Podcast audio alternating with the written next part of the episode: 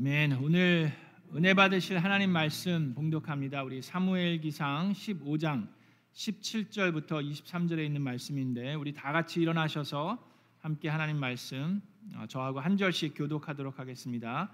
주보에 보시면 말씀 나와 있고 또 화면 보시면 됩니다. 사무엘 기상 15장 17절부터 23절에 있는 말씀입니다.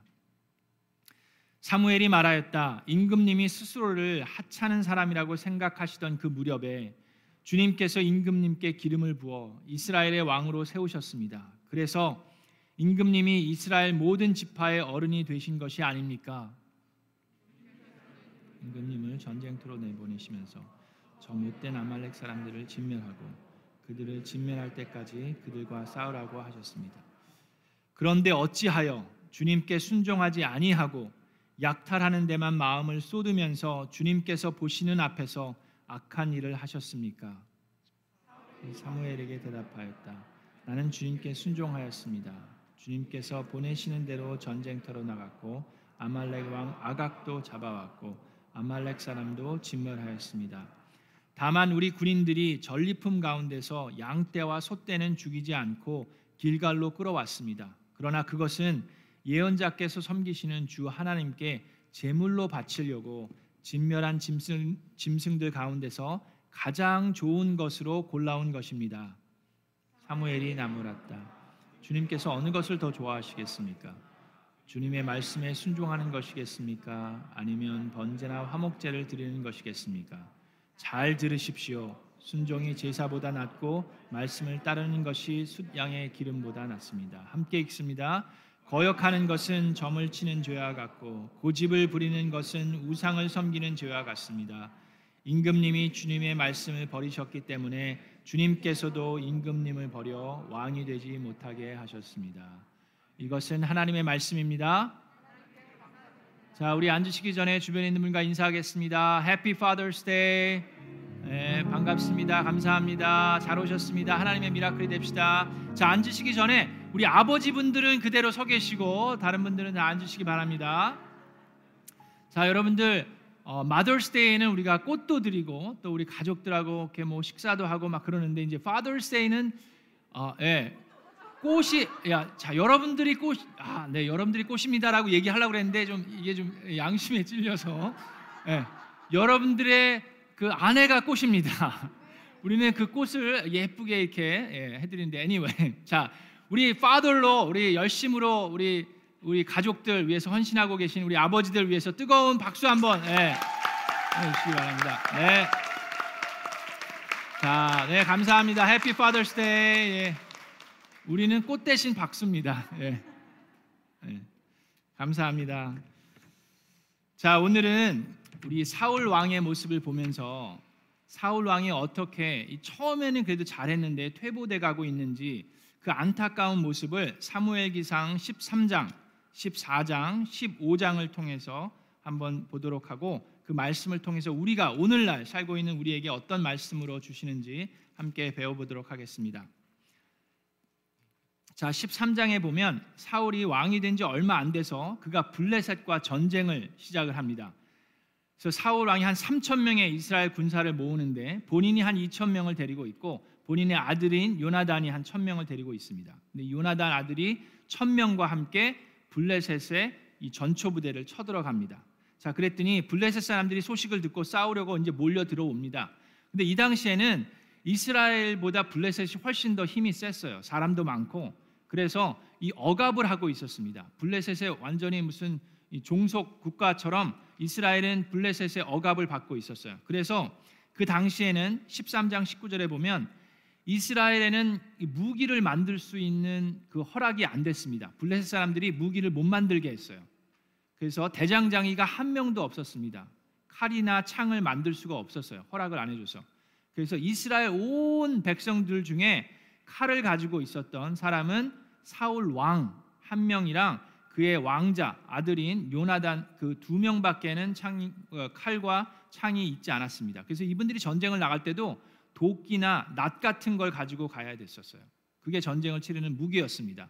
그리고 도끼나 낫 같은 걸 갈아야 되잖아요. 그 칼날을 가를 때도 대장장이가 없었기 때문에 블레셋 사람들에게 가서 돈을 주고 이게 낫을 갈아야 됐던 그런 상황입니다.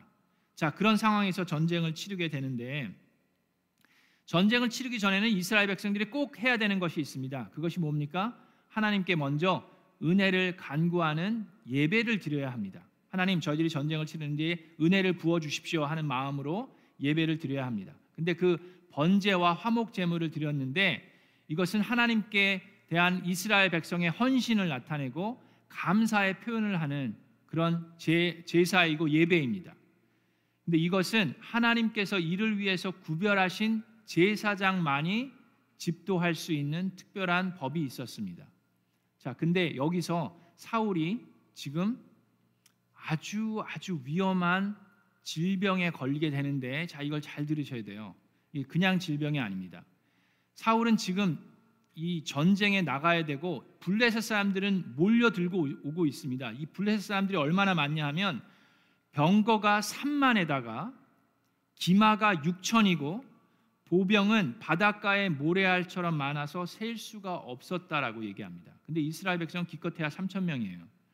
자, 그러니 이 마음속이 조금씩 조금씩 불안해지기 시작합니다. 자, 이러는 가운데 사울이 크나큰 질병에 걸리게 되는데 자, 이 질병이 어떤 질병이냐면요. 여러분, 우리가 지난 한 해 동안 어, 코로나보다 더 무서운 바이러스 질병이 있었다고 배웠죠. 우리 교회에서 기억나십니까? 그게 어떤 병이죠? 섭섭병. 그렇죠. 그 섭섭병은 어떤 바이러스로 인해서 생긴다고 그랬죠? 서운의 바이러스로 인해서 생긴다고 그랬습니다. 근데 이게 변이 바이러스가 또 있는데 서러워 바이러스까지 공격해 오기 시작하면 우리가 큰 문제가 있는다고 그랬는데 제가 새로운 또 뉴스를 알게 됐는데 이 섭섭병을 퇴치할 수 있고 예방할 수 있는 우리 백신이 있는데 그게 뭐라 그랬죠? 성, 어, 그 까먹으셨네. 아이고.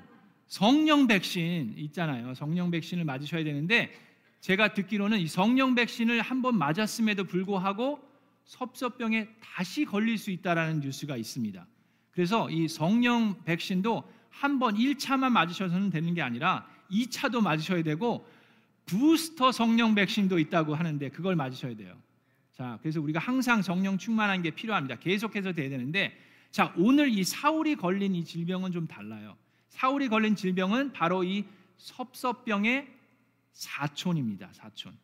사촌인데 이 질병이 어떤 질병이냐면요. 그 이름이 뭐냐면 초조병입니다. 초조병. 근데 이 초조병은 어떤 바이러스로 인해서 생기냐 하면 조바심 바이러스로 인해서 생깁니다. 근데 여기는 특별한 증상이 두 가지가 있어요. 근데 이거 이것에 이 바이러스에 노출이 되고 공격을 받으면 증상이 두 가지가 있는데 하나는 안절부절 증상이 있고 또 하나는 불안불안 증상이 있습니다. 이것에 걸리게 되면 면역력이 급속도로 떨어지는 게 아니라 분별력이 급속도로 떨어집니다. 하나님의 뜻을 제대로 분별할 수가 없어요. 자, 그것이 이제 사울에게 닥치는 모습이 13장에 나옵니다. 어떤 일이 있냐면 자, 사울이 지금 이제 빨리 예배를 드리고 제사를 드리고 전쟁을 치르러 가야 되는데 이 이스라엘 군인들은 이스라엘 백성들은 겁을 집어먹고 여기저기 지금 숨어 있어요. 숨기 시작하고 군인들 그 3천 명의 군인들도 다 흩어지기 시작했습니다. 아, 우리는 이거 잽이 안 되는 전쟁이다. 그러면 흩어지기 시작했고 사무엘이 와야 되는데 사무엘이 와서 집도를 해야 되는데 사무엘이 오기로 한 날짜와 약속 시간이 지났는데도 사무엘이 나타나질 않아요. 자, 그뿐만 아니라 블레셋 군인들은 지금 점점 더 모여들기 시작합니다. 이 세 가지 이유가 지금 일어나고 있으니까 지금 사울 입장에서 어떻게 돼요? 지금 너무나도 불안불안해 가지고 안절부절 못 하면서 조바심 바이러스로 완전히 온 몸이 다 초조병에 걸려 가지고 어떻게 합니까? 그가 기다리지 못하고 본인이 직접 예배를 인도하게 됩니다. 인도하자마자 예배가 끝나자마자 사무엘이 나타나요. 어떻게 기다렸다는 듯이 딱 나타나서 저는 이 사울의 모습을 보면서 좀 이해가 됐어요. 충분히 그럴 수 있지 않나 하는 그런 마음이 있었습니다. 생각해 보세요. 그러지 않겠어요?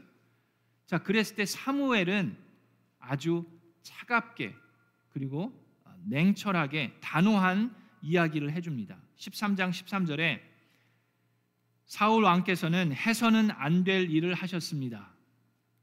주 하나님이 명하신 것을 임금님이 지키지 않으셨습니다. 명령을 어기지 않으셨더라면 임금님과 임금님의 자손이 언제까지나 이스라엘을 다스리도록 주님께서 영원토록 굳게 세워 주셨을 것입니다. 그러나 이제는 임금님의 왕조가 더 이상 계속되지 못할 것입니다.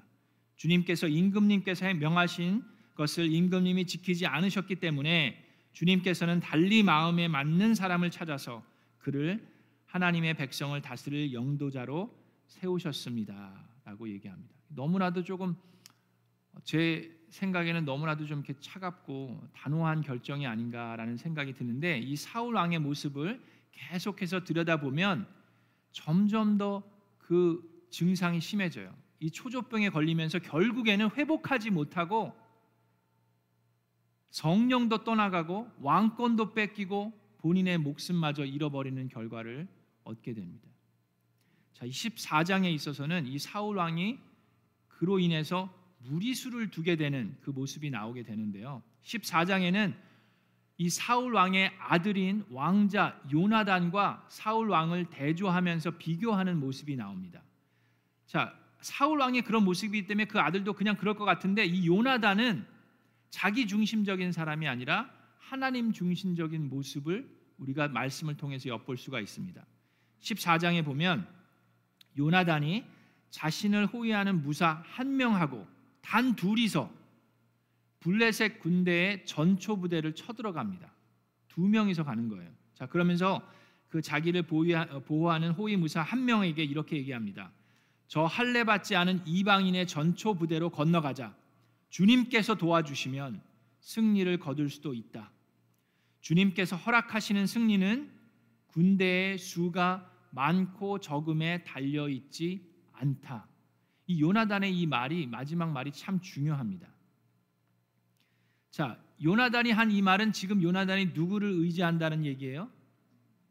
하나님을 의지한다는 얘기예요. 그래서 두 명이서 이 전초 부대를 블레셋 전초 부대를 가는데 이렇게 얘기합니다. 그러면서 지금 공격해 가는 것도 하나님의 뜻을 분별해 보면서 가자라고 얘기를 하면서 우리가 이 전 이 블레셋 적군에게 우리의 모습을 드러내자라고 얘기를 해요.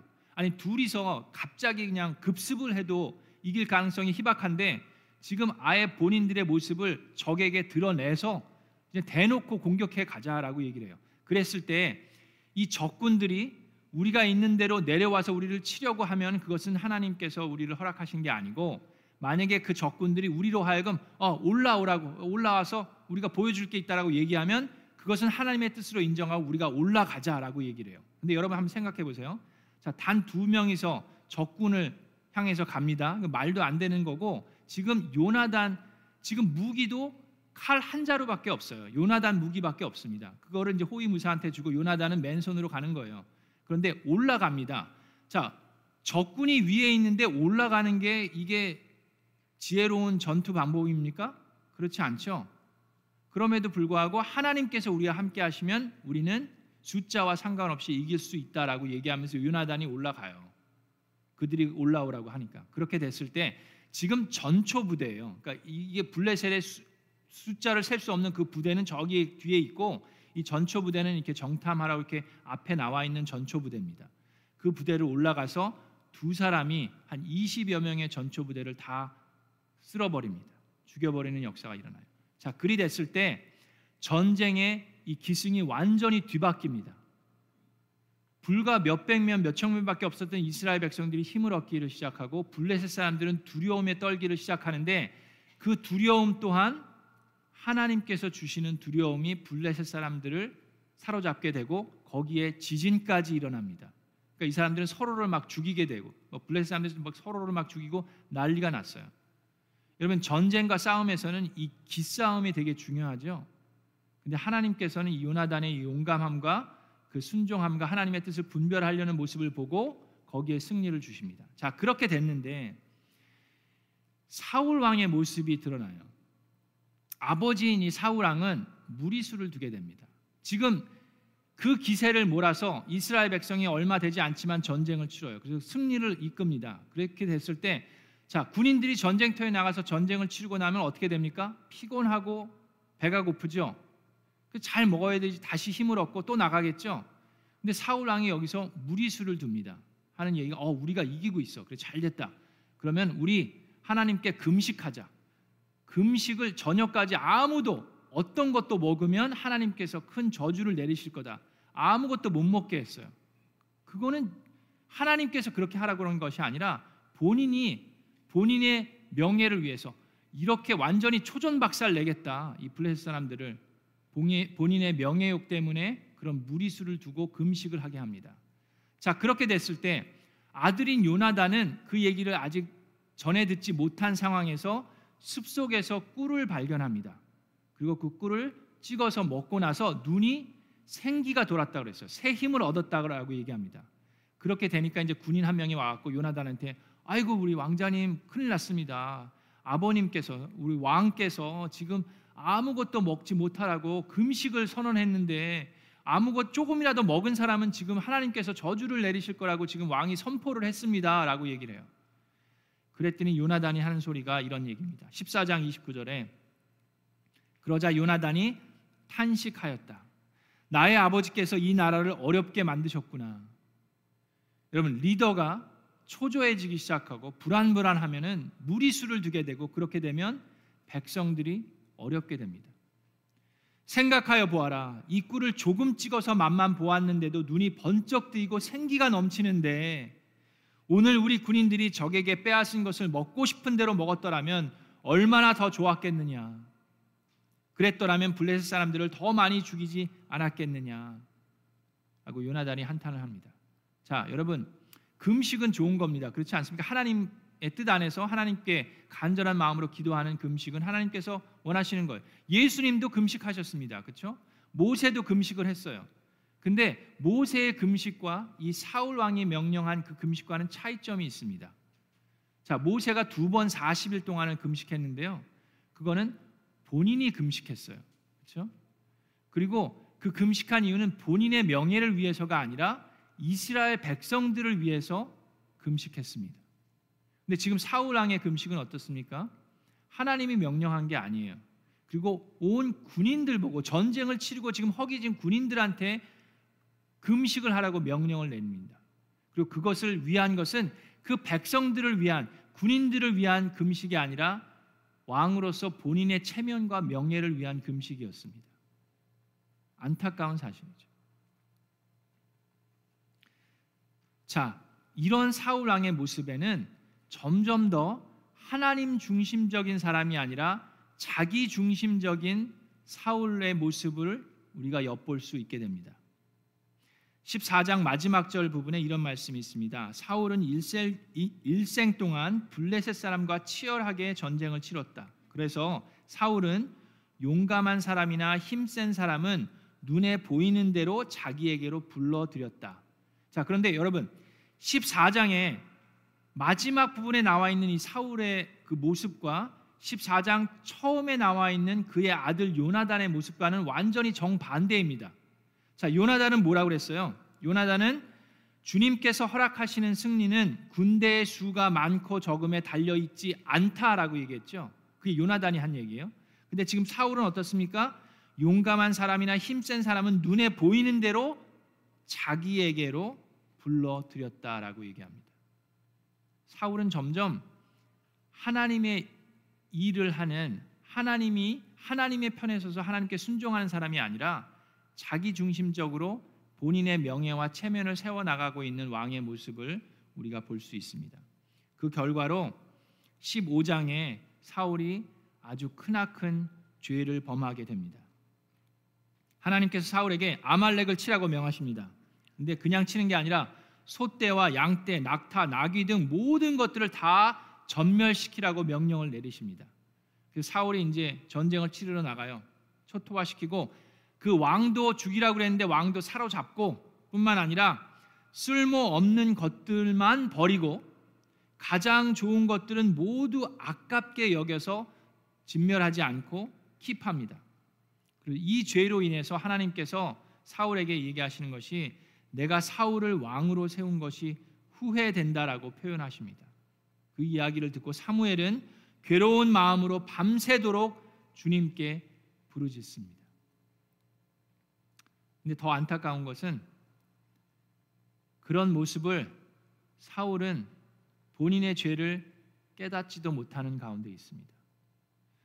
사무엘이 밤새도록 기도하면서 이제는 사울을 찾아가서 얘기하려고 하니까 사울이 사무엘을 보면서 반갑게 맞이하면서 하나님께서 축복해 주시길 원합니다. 이렇게 얘기하면서 이렇게 얘기합니다. 주님께서 주시는 복을 받으시기 바랍니다. 나는 주님의 명령대로 다 하였습니다. 20절에 나는 주님께 순종하였습니다. 주님께서 보내시는 대로 전쟁터로 나갔고 아말렉 왕 아각도 잡아왔고 아말렉 사람도 진멸시켰습니다. 다만 우리 군인들이 전리품 가운데서 양떼와 소떼는 죽이지 않고 길갈로 끌어왔는데 그것은 예언자께서 섬기시는 주 하나님께 제물로 바치려고 진멸할 짐승들 가운데서 가장 좋은 것으로 골라온 것입니다. 라고 얘기를 합니다. 자, 어떻게 보면은요. 사울 왕이 한 모든 행동들은 겉으로 보면은 충분히 이해가 되고 잘한 것 같이 보입니다. 근데 지금 사울이 하고 있는 일이 무슨 일인지 설명을 드릴게요. 자, 그랬을 때 사무엘이 나무랍니다. 꾸짖습니다. 주님께서 어, 어느 것을 더 좋아하시겠습니까? 주님의 말씀에 순종하는 것이겠습니까? 아니면 번제나 화목제를 드리는 것이겠습니까? 잘 들으십시오. 순종이 제사보다 낫고 말씀을 따르는 것이 숫 양의 기름보다 낫습니다.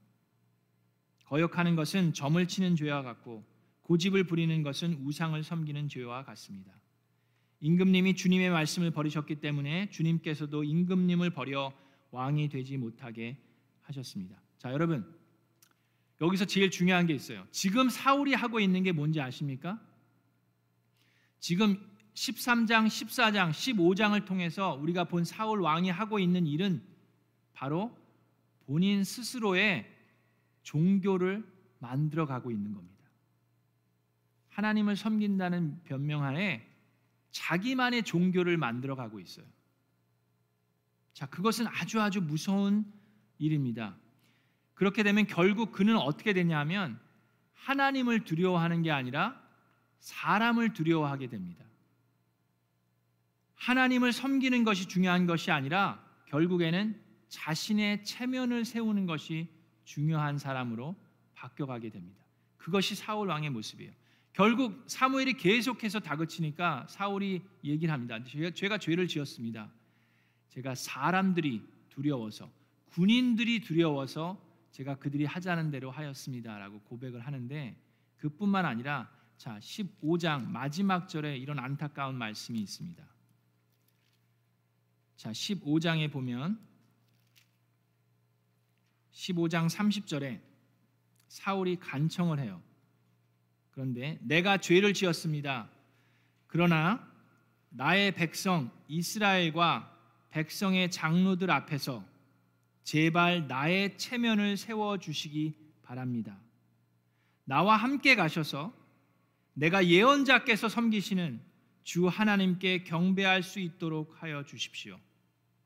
자, 이 말씀이 저와 여러분에게 지진이 일어나듯이 엄청난 말씀으로 다가와야 합니다. 지금 사울이 한 고백에는 놀라운 사실들이 있습니다. 자, 들어보세요.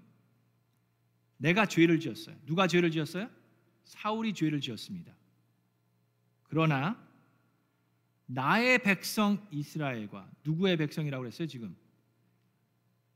이스라엘이 사울의 백성입니까? 이스라엘 누구의 백성이에요? 하나님의 백성이에요. 사울은 어느새 본인이 아무것도 아닌 것 같은 사람이었던 그 사람이 지금은 어떻게 됐어요? 나의 백성이에요. 내가 죄를 지었는데 나의 백성들 그리고 백성의 장로들 앞에서 제발 나의 체면을 세워 주시기를 바랍니다. 그에게 이제 중요한 건 뭐예요? 본인의 체면이 본인의 죄를 회개하고 하나님께 올바로 가는 것보다 더 중요해져 버렸습니다. 그리고 나서 마지막에 하는 얘기가 뭐예요? 내가 예언자께서 섬기시는 주 하나님. 누구의 하나님이라고 그랬어요? 예언자께서 섬기시는 주 하나님. 나의 하나님이 아니라 나의 백성의 하나님이 아니라 예언자의 하나님께 경배하게 하십시오. 이 얘기는 뭡니까?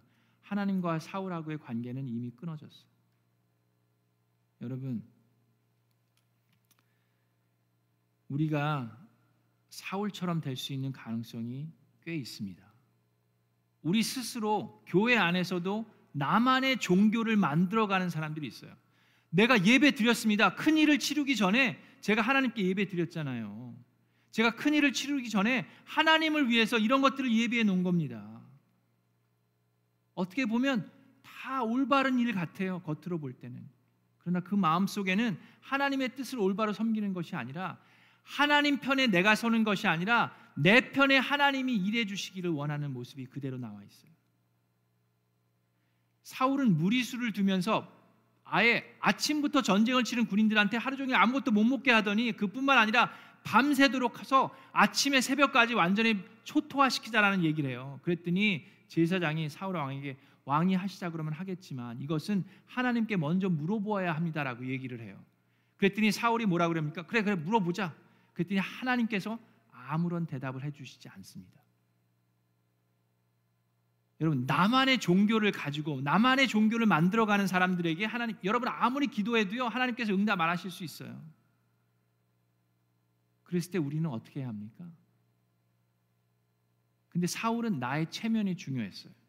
이게 왜 하나님께서 왜 응답을 안 해주시냐? 내가 이렇게까지 노력하는데 내가 하나님을 위해서 이렇게 열심으로 전쟁을 치르는데 왜 하나님께서 말을 안 했는지 알아보자. 그러면서 결국 찾아낸 게 자기 아들이 그 꿀을 먹은 거예요. 내가 그렇게 먹지 말라고 금식을 선언했는데 네가 꿀을 먹다니 네가 내 아들임에도 불구하고 어쩔 수 없구나 내가 너를 죽여야 되겠다. 아버지로서 하나님이 명령하신 게 아브라함과는 차이가 다릅니다. 아브라함은 하나님께서 명령하신 건데 지금 이 상황은 사울이 본인이 만들어간 본인이 본인의 무덤을 판 거예요. 그런 무리수를 했을 때 백성들이 간절히 호소해서 요나단의 목숨을 건져냅니다. 그것이 본인의 종교를 만들어가는 아주 위험한 모습입니다. 나의 체면이 중요해져요. 안타깝게도 여러분 우리 특히 우리 한국 사람들은 이 체면이 되게 중요합니다. 교회 안에서도 체면이 중요합니다. 우리는 우리의 직분이 우리의 체면을 세워준다라고 생각하는 사람들이 있어요. 우리 얼마나 많습니까? 무슨 우리 집사님, 권사님, 장로님 뭐 그런 것들이 다 어떻게 뭐 서리, 안수, 명예, 원로, 은퇴 뭐 별의별 게 다 있어요. 그게 나쁘다는 게 아니라 그런 것들을 조심하지 않으면 어떻게 돼요? 나의 체면이 우선이 될 수 있어요. 직분이 여러분의 체면을 세워주는 것이 아니라 하나님 아버지가 여러분들의 이름을 높여주시기를 주님의 이름으로 축원합니다. 하나님 말씀에 순종할 때 이것저것 따지지 않고 기다릴 땐 기다릴 수 있는 저와 여러분 되기를 원하고 나가라고 할 때는 나갈 수 있는 단 두 명이라도 전초 부대를 향해서 용감하게 나갈 수 있는 저와 여러분 되기를 주님의 이름으로 축원합니다. 여러분 제가 어렸을 때 저희 아버지가 저희가 삼남매인데 이 성경 암송 구절 요만한 거를 이렇게, 이렇게 책자처럼 조그맣게 돼 있는 게 있어요. 그거를 가지고 오시더니 식사를 할 때마다 이 암송 구절 하나를 세 번씩 읽고 그 다음에 식사를 하라고 얘기를 하셨어요. 근데 이제 저희 삼남매가 아침에 이제 식사를 할 때 학교를 빨리 이제 지금 가방 챙기고 가야 되는데 지금 뭐 버스를 놓치면 안 되잖아요. 그럼에도 불구하고 저희가 이제 이 암송 구조를 세번 읽고 그러니까 천천히 읽으라는 얘기는 안 하셨어요. 그래서 그냥 빨리 하나님이 세상이 저를 돌아 막 빨리 읽고 밥을 빨리 먹고 이제 학교 가고 그랬습니다. 자, 근데 저희 삼남매가 왜 그 바쁜 시간에도 그 성경 암송 구조를 세 번씩 읽고 밥을 먹고 갔을까요? 저 같은 경우에 아, 전 나는 앞으로 훌륭한 목사가 될 거니까 이제 성경을 암송하고 밥을 먹어야지 그런 마음으로 했었으면 좋았을 것 같은데 예, 그런 마음은 없었어요. 그리고 아, 이거를 계속해서 꾸준히 해갖고 이걸 책자를 다 끝내면 아버지가 용돈을 주신다 그러니까는 그 용돈이 좋아가지고 그렇게 했던 것도 그것도 아닙니다. 저희 삼남매가 매일 끼니 때마다 그 성경 암송 구조를 세 번씩 읽고 밥을 먹었던 이유는 단 한 가지예요. 아주 간단합니다. 그게 뭘까요? 그것은 바로 아버지가 하라 그러니까 한 거예요. 아버지가 하라 그래서.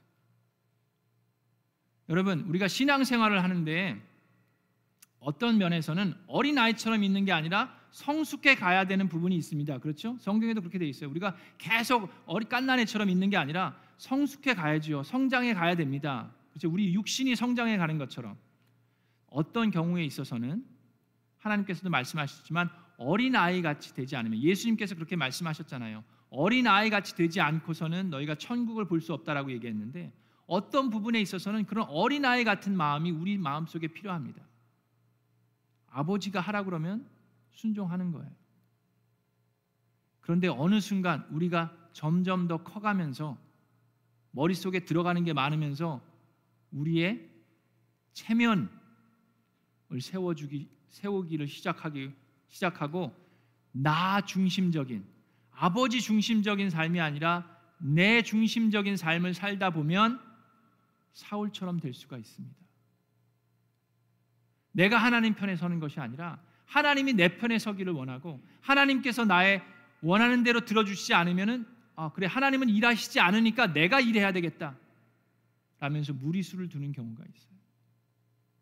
여러분 오늘 사울 왕의 모습을 보면서 오늘 말씀을 통해서 저와 여러분들은 나만의 종교를 만들지 마시기 바랍니다.